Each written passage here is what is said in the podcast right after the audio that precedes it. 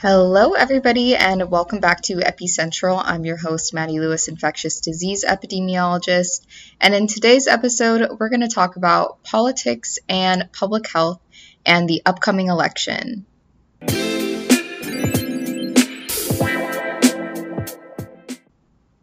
I really hope everybody listening to this knows this, but there is an upcoming election very soon, the midterm election. I'm recording this on Sunday, November 6th. The midterm election is Tuesday, November 8th. Also, hopefully, y'all know this, but election day is, I believe it's each year on the first Tuesday of every November, unless the Tuesday is November 1st. So it's every it's the first Tuesday between November 2nd and November 8th. I have already voted. I encourage everybody listening to go vote.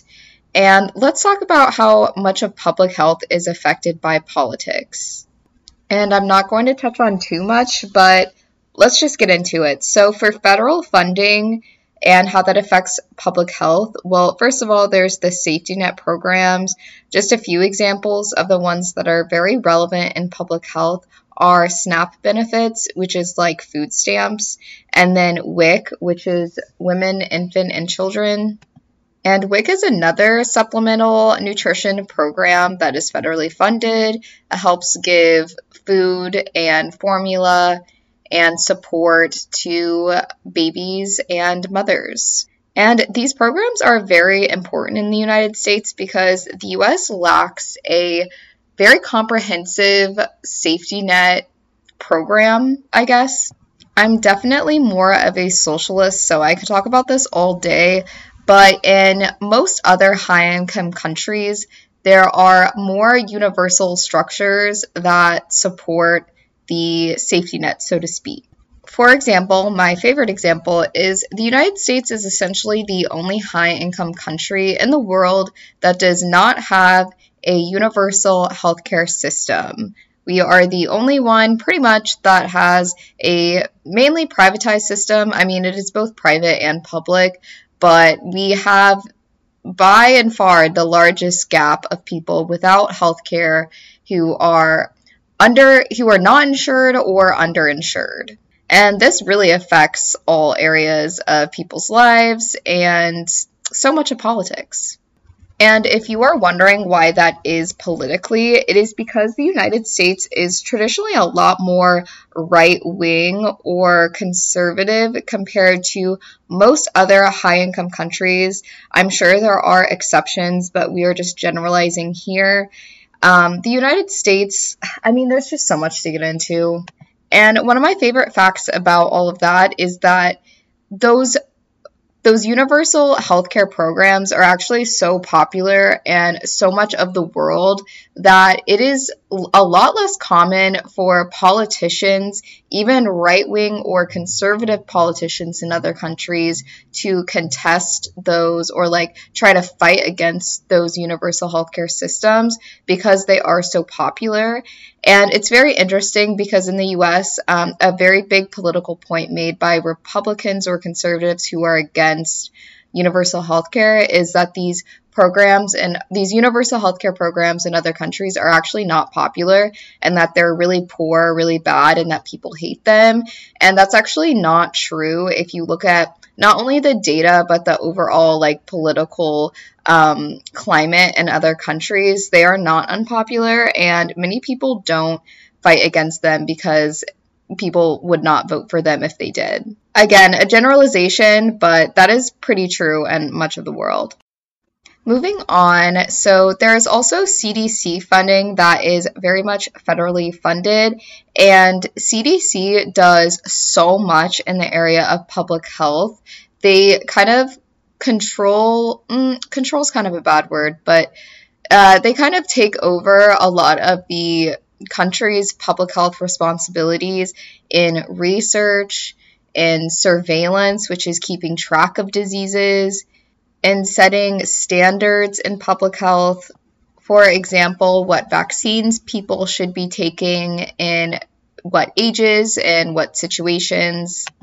There is also a just plethora of information available on CDC's web pages and doctors use those web pages, other public health professionals do, just all sorts of people use CDC's information to inform themselves because, again, they're taking care of, like, it is like the experts of the country taking care of all of that information, doing that research or collecting that research, and kind of having a final say in a lot of it. CDC is definitely not always right in everything. Um, some areas they have better expertise than others, I would say.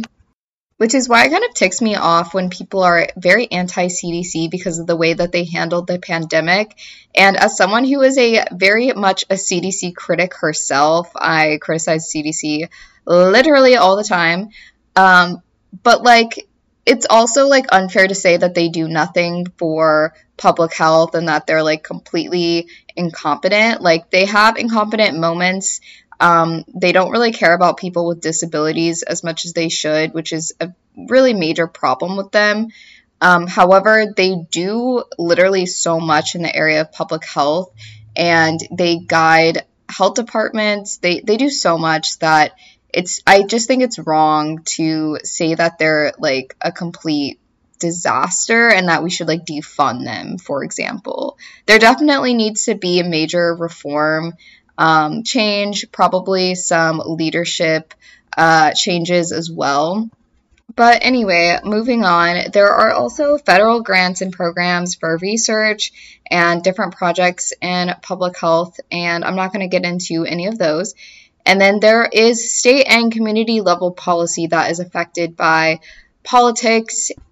So, just a few examples of this are, of course, health departments and those are run by states and localities, such as counties and cities. And health department workers are actually very underpaid. I made a TikTok about this, but at my state, an EPI1 is paid only, I think it's like thirty-five to forty-nine thousand dollars a year, and it requires a master's degree, which is just absolute BS.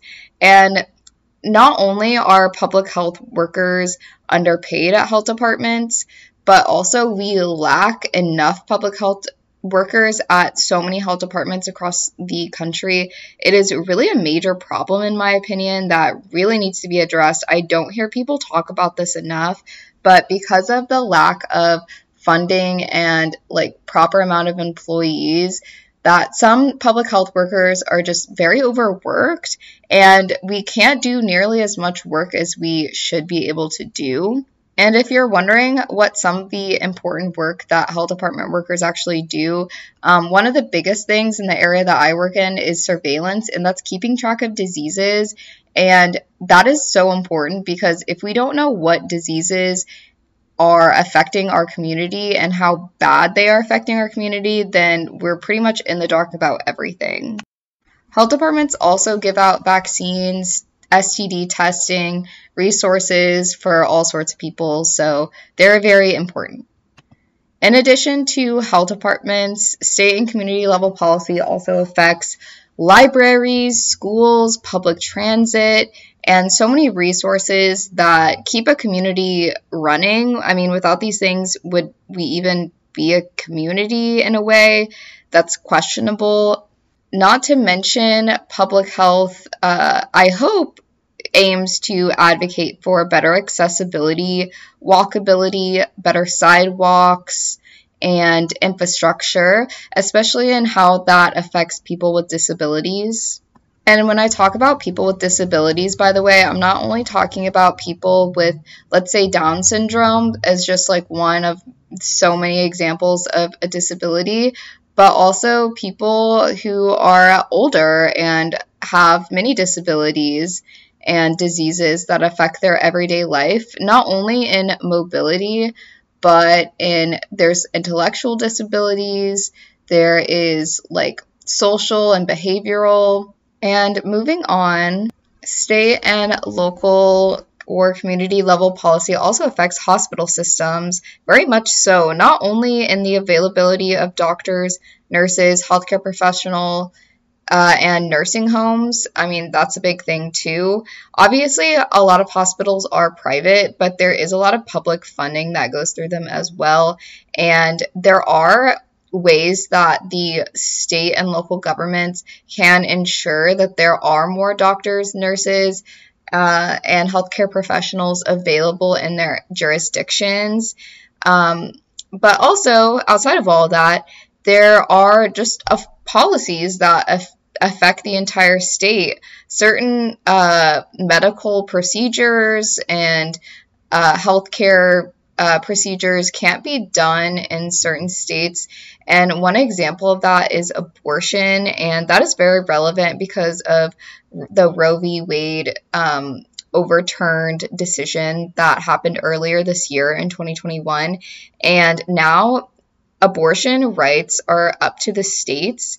And many states, it is now illegal to get an abortion, and abortion is not accessible at all in those states which is really, I would say, a major problem in public health because even though abortion isn't even that common, I think some people some people who are anti-abortion really overblow how common it is. And I've even seen like really insane like fake statistics on how many abortions even occur each year. I don't know, that's a separate rant, but what I'll say here is I think anti abortion and anti vaccine people have the most impressive misinformation and disinformation campaigns to ever exist. I mean, it's actually kind of impressive, like the absolute ridiculous things that these movements can get people to believe are true, which are just so incredibly false. Anyway, so uh, state level policy also affects birth control access, emergency contraception, um, things of that sort, um, which is very important.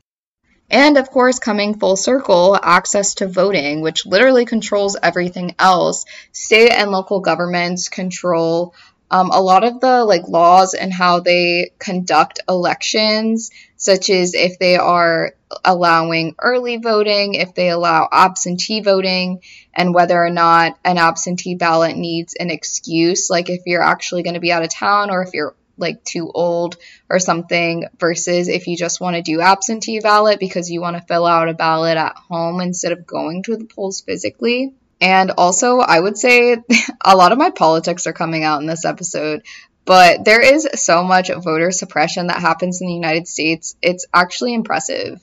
And if you don't believe me, then one of the most blatant forms that we all know exists, and like try debating against this not being an actual issue, and like you're not going to find a good argument for it.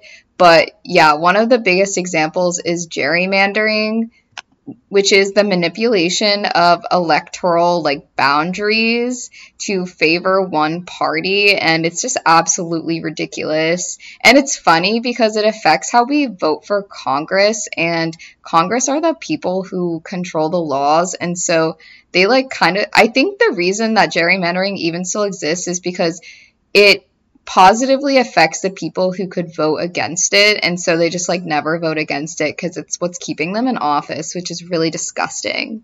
Okay anyway moving on. So public health is very much political. So much of what we do kind of on the bird's eye view of things is ran by politics.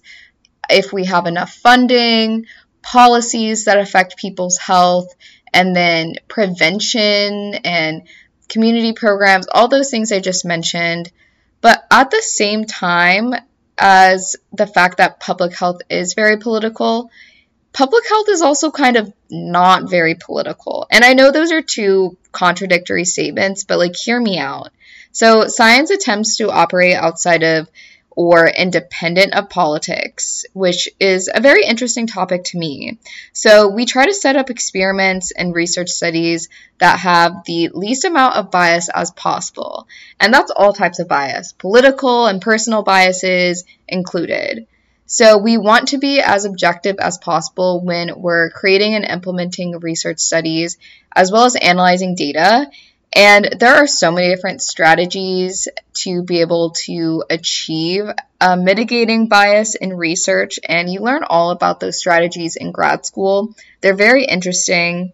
But moving on, in that way, we attempt to learn about the world and public health and physiology and medicine and all of those things in a way that is kind of as far away from politics as possible. Like, you definitely don't want to be conducting a medical or health related study at all if politics is involved in the study, unless, of course, like you're researching like political views and how that affects health then that's like different. But any other thing like if you're testing how a drug works like you do not want your political beliefs to at all affect the research study and we are nowhere near perfect in getting this right and i could make like a million different episodes on how political bias and like racial bias and um, bias against women, and all of that affects science. I mean, that is like, these are major issues. And I'm not going to argue that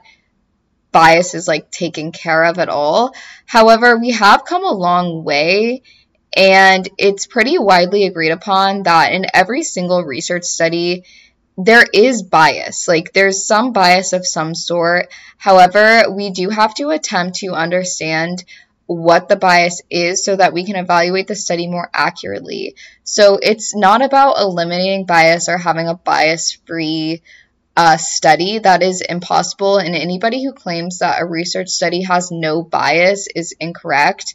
They mean to say there is a least amount of bias or a less amount as bias as possible, but there's never none, first of all.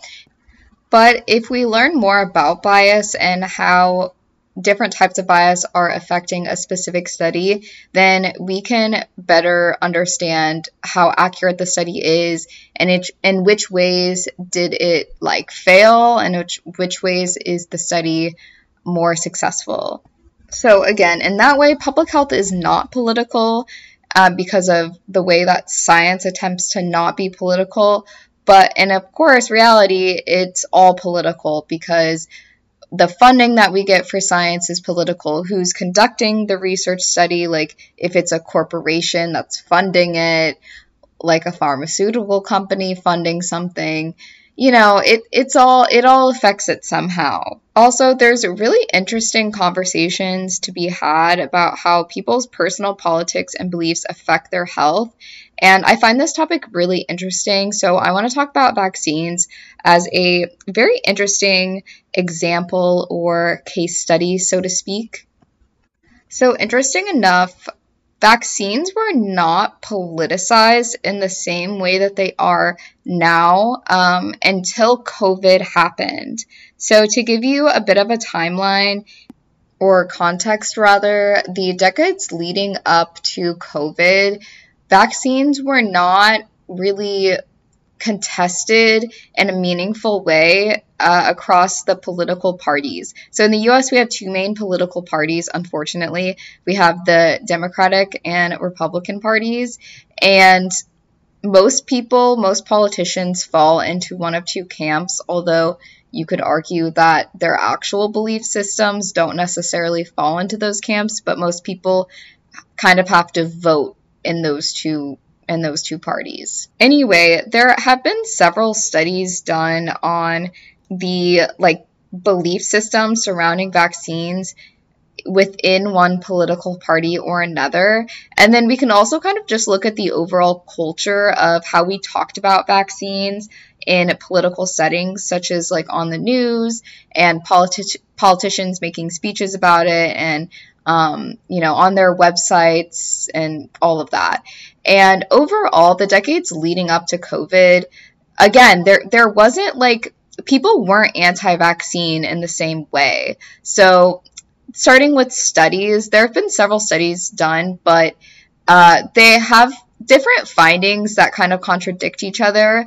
But the one thing that they all kind of have in common that I've found in trying to do like trying to understand this topic is that there there's not like a heavy emphasis on anti-vaccines within one political camp or the other. There have been studies that have found more Democrats have been anti-vaccine, um, and if you get more specific into that, that's more of the like crunchy liberal like granola, you know, you know, natural medicine type of people that tend to lean Democrat And um, so there are studies that show that more Democrats were anti vaccine.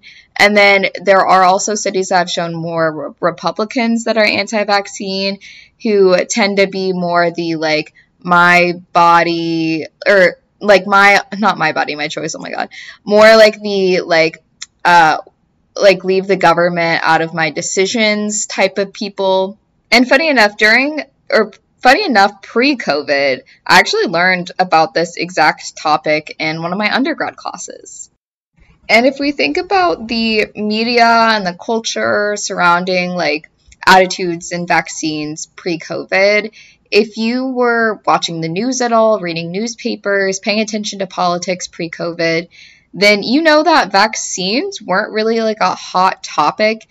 Other hot topics included immigration, um, you know, drugs, like all sorts of things. But vaccines were not really talked about that much. And that's because it, it just like wasn't a hot topic then. Also, pre COVID and now, uh, vaccines have been mandated in schools. So each state, all 50 of them, have vaccine mandates for school children. So basically, what that means is there is a vaccine schedule, which is like the type of vaccines and the timing of when you should give them to uh, children who are approaching school age. Uh, so from like babyhood to like um, throughout like teenagehood. And schools mandate that children take these vaccines and hopefully uh, good timing, but as long as they take the required ones before they enter a certain grade, um, yeah, that has been required for absolutely decades. And vaccine mandates, again, were not talked about very much, but when they were, um, they were actually very well supported by politicians on both sides of the political spectrum. Um, Republicans and Democrats alike tend to encourage people to get vaccines um, and, yeah, to be vaccinated, and supported legislation that kept requiring uh, mandates. And then COVID happened. And of course, COVID is a very special situation. Uh, but overall, the attitudes surrounding vaccines have completely changed. And it's not just the COVID vaccine, because you could argue, like, oh, Republicans are only anti, like, COVID vaccine.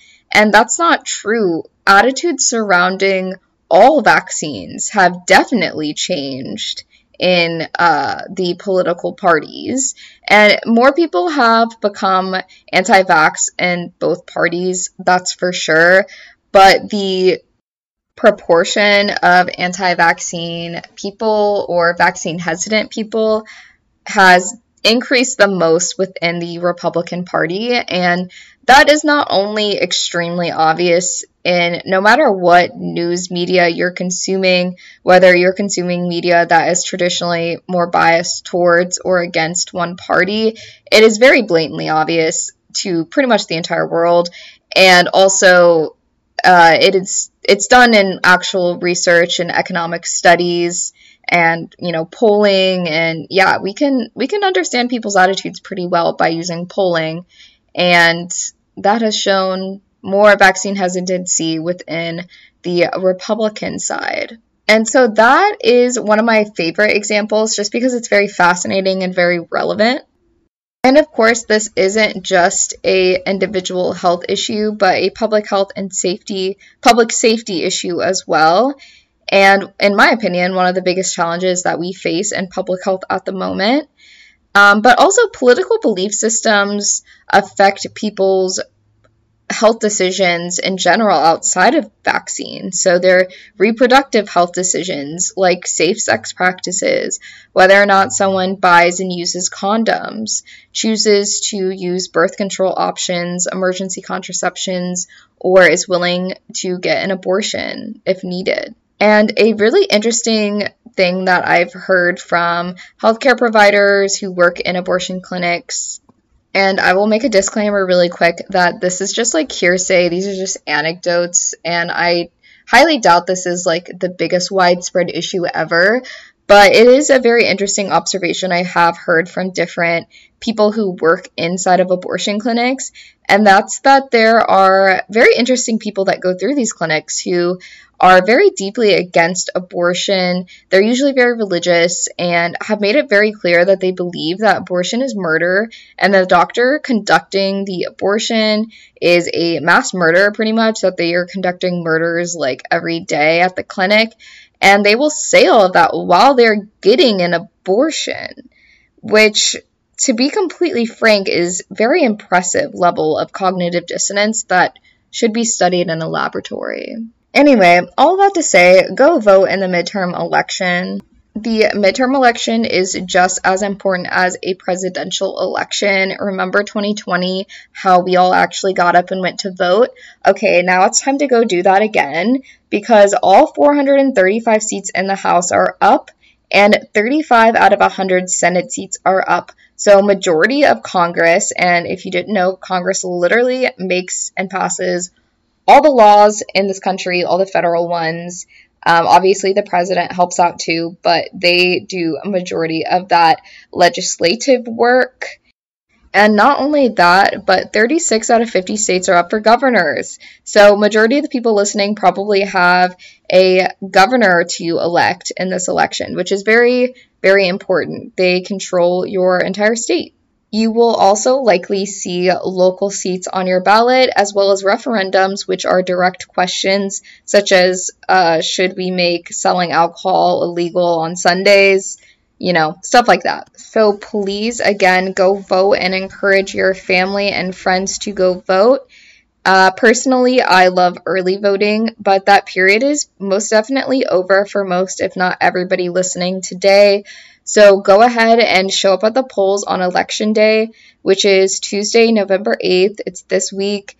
Before you show up to the polls, you can make sure you are registered by going to vote.org or your state government's website. They should have information on telling you if you are active in your voting registration. And before I leave y'all for the rest of the week, I do want to give you guys some laws that I would enact if I was president.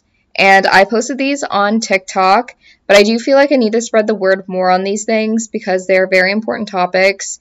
And unfortunately, I'm not running in 2024, but I do think these topics are important to talk about. So, number one, TV shows cannot be more than nine seasons. Uh, just like the don't pay, don't stay out past 2 a.m. kind of rule that we've created. Um, I think that the same goes for TV shows. I think nothing good happens past nine seasons, and that's being generous. I mean, more like six seasons if you ask me, but nine to be very liberal. Number two, if I was president, I would enact a law that made a minimum wage $75,000 a year. Um, yes, I'm a socialist. I, you can probably tell by all the opinions that I spewed in this in this uh, podcast. So you you can accuse me of being a socialist with that one, but uh, I, I already am. So uh, we can figure out how to make people not allergic to dogs and cats. That needs to be a law. And that is because I'm allergic to dogs and cats, and I think it's unfair. I'm allergic to pretty much every mammal, and it's really ridiculous at this point. Uh, we need more research on that. Number four, cauliflower rice is absolutely banned. It's illegal. It is on the schedule of illegal substances. Cauliflower rice is a sin, and we need to stop. Diet culture is so disgusting. Number five, dyeing your hair blonde and then brown with the seasons would be highly illegal in my if I, in my society if I was president. Um, I just really get ticked off when people do this. I'm all for dyeing your hair, but to dye it brown because it's cold outside and then dye it blonde because it's warm outside is very weird behavior. Um, sorry, I'm being very judgmental, but I just, it's just not right. And then also, my mom is a hairstylist, and we always secretly make fun of people who do this because okay my mom doesn't like actually judge people but she tells she tells me these things and then i judge them because i just like don't get it it's just so much hair damage for your hair for like a reason that's so dumb And then number six, uh, gyms have to have a one to one ratio of men and women. And I think that goes without an explanation needed. Like, I'm so sick of showing up to the gym and there's like a 20 men to one woman ratio in there. It's just ridiculous. So, um, yeah. Or we need more female only gyms or women only gyms. Why, why did I say the word female? That's weird. Okay, enough of that nonsense. I'm sure I offended someone, so apologies. Um, and I hope everybody has a great week. Go out and vote. Okay, bye!